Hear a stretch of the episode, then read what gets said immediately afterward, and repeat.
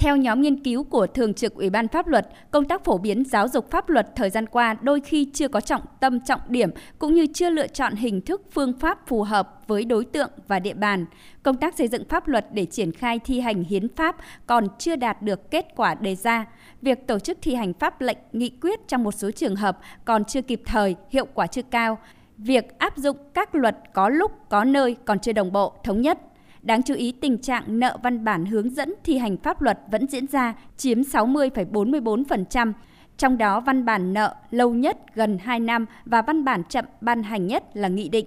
Phó chủ nhiệm Ủy ban xã hội của Quốc hội Đặng Thuần Phong cho biết các nguyên nhân. Việc trình dự thảo văn bản quy định chi tiết kèm theo các dự án luật pháp lệ nó còn mang tính hình thức, chưa thực chất, chưa đầy đủ và chưa lường hết các cái tình huống phát sinh.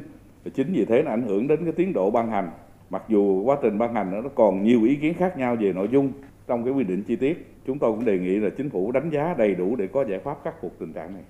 Để khắc phục tình trạng này, các đại biểu nhấn mạnh đến giải pháp quy trách nhiệm người đứng đầu cơ quan để xảy ra chậm trễ trong triển khai thi hành, ban hành văn bản hướng dẫn, chưa thể hiện sự nghiêm minh. Nếu chính phủ đã đôn đốc từ 1 đến 3 lần không xong thì phải xử lý nghiêm. Đề nghị Ủy ban Thường vụ Quốc hội chỉ đạo hạn chế thấp nhất việc ban hành văn bản vi phạm chi tiết, hướng dẫn thi hành, đồng thời tăng cường giám sát việc thực hiện các nghị quyết của Quốc hội. Ủy viên Thường trực Ủy ban Khoa học Công nghệ và Môi trường Nguyễn Thị Kim Anh đề nghị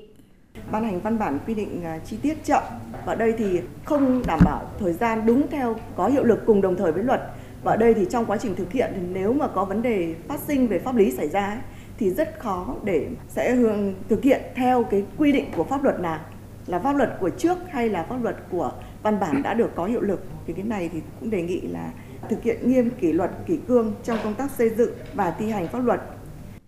nhiều ý kiến đề nghị chính phủ cần có giải pháp cụ thể quyết liệt để khắc phục hạn chế, đảm bảo điều kiện cần thiết để năm luật có hiệu lực thi hành từ ngày 1 tháng 1 năm 2022 là luật bảo vệ môi trường, luật xử lý vi phạm hành chính sửa đổi, luật người lao động Việt Nam đi làm việc ở nước ngoài theo hợp đồng, luật biên phòng Việt Nam và luật phòng chống ma túy được thực hiện nghiêm túc. Dự kiến sẽ có 55 văn bản hướng dẫn cho năm luật này.